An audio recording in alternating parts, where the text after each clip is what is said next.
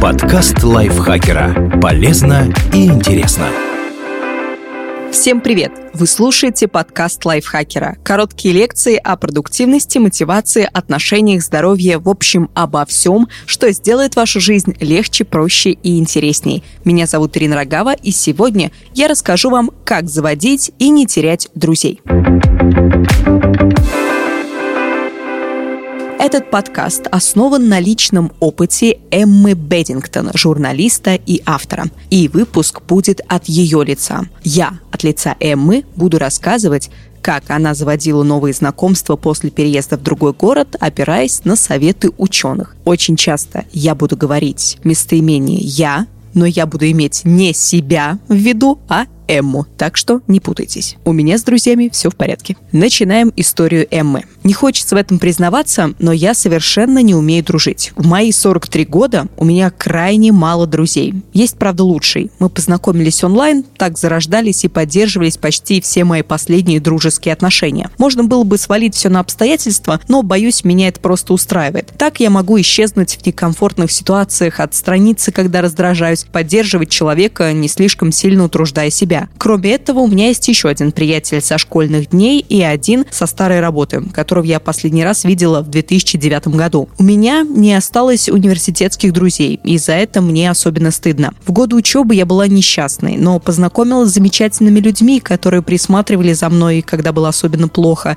и терпели мои эгоистичные приступы отчаяния. После выпуска из университета я была так рада, что все закончилось, и так хотела начать новую жизнь, что не старалась сохранить сохранить дружбу. Теперь мне ужасно стыдно за свою беспечность и неблагодарность. Подобное повторялось в течение последних 20 лет. Я не делаю это сознательно. Похоже, я испытываю потребность сбрасывать старую кожу в каждом месте, из которого уезжаю. Это распространяется и на людей, которые привязывают меня к этому месту. По словам клинического психолога Салли Остон, в таком поведении есть определенная логика. Старые друзья, говорит Салли, связывают нас не только со счастливыми воспоминаниями, но и с плохими такими, когда есть вероятность, что старые друзья помешают начать все с чистого листа, кажется безопаснее не поддерживать отношения. Если бы еще у меня был талант заводить новые знакомства. Это сложное предприятие даже для тех, кому общение дается легче, чем мне. По недавним данным, на то, чтобы перейти от первой встречи к приятельству, нужно примерно 50 часов общения,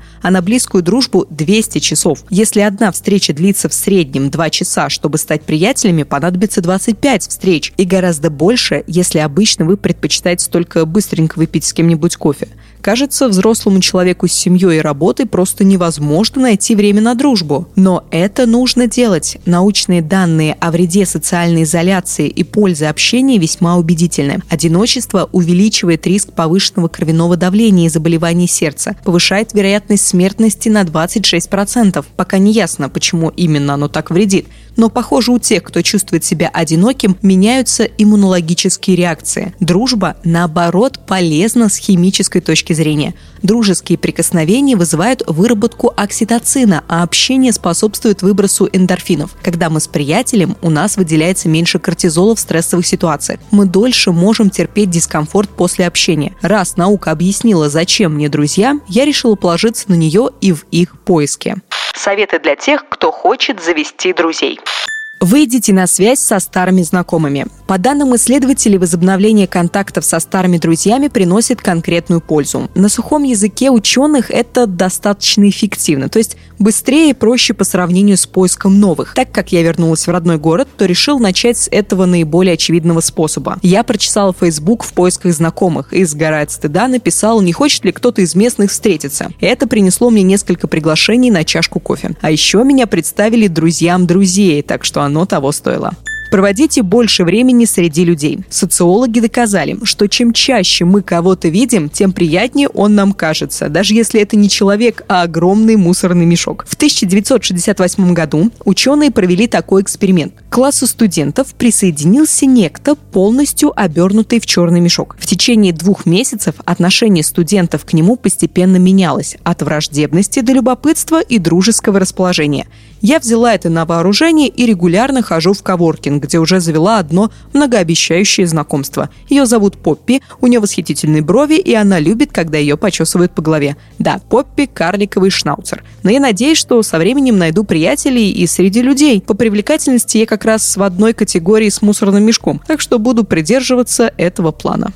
Ищите единомышленников. Этот классический совет опирается на научные доказательства. У друзей обычно схожие предпочтения, черты характера и даже похожий нервный отклик на видеоролики. Вооружившись этими знаниями, я отправилась на сайт Meetup поисках близких по духу людей, разделяющих мое пристрастие к наблюдению за совами через веб-камеры и телеведущему Филиппу Молду. Таких не оказалось, так что я записалась на встречу, где можно поговорить по-французски. Сама абсурдность ситуации когда группа англичан, запинаясь, говорит на другом языке, помогла разбить лед. И вскоре я уже громко возмущаюсь на французском медленными туристами. Я с удовольствием пообщалась с женщиной по имени Кэтлин о вездесущих чайках и даже обнаружила, что с одним человеком у меня есть общий знакомый – Шнауцер Поппи. И я действительно предвкушала новую встречу, радостно сказав в конце «до следующего раза» поддерживайте контакт. Больше всего меня тронуло исследование о том, что дружба долго длится, когда обе стороны идут на контакт. Именно это у меня не получалось в прошлом. Конечно, мне нужно общаться с людьми, кроме родственников, и я постараюсь завести новых друзей. Но, честно говоря, мне кажется, я их не заслуживаю, пока не научусь поддерживать отношения со старыми. Я спросила у психолога Салли Остин, как не повторять своих ошибок. И вот что Салли мне сказала. Люди ошибаются, а когда двое пытаются построить отношения, ошибок еще больше. Нужно пробовать, быть настойчивым и смелым, не упускать представляющиеся возможности и создавать их самостоятельно. Да, на дружбу нужно много времени, сил и доброты. Но те несколько человек, которые у меня есть, приносят пользу не только моему здоровью, но и моей душе. Час, проведенный с другом, это как чистый кислород. Приятно чувствовать, что тебя замечают и знают, и отвечать тем же.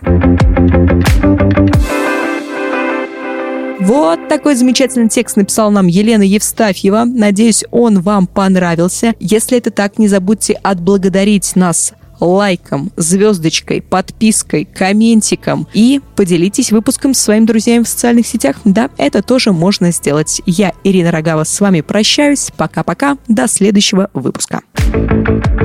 Подкаст лайфхакера. Полезно и интересно.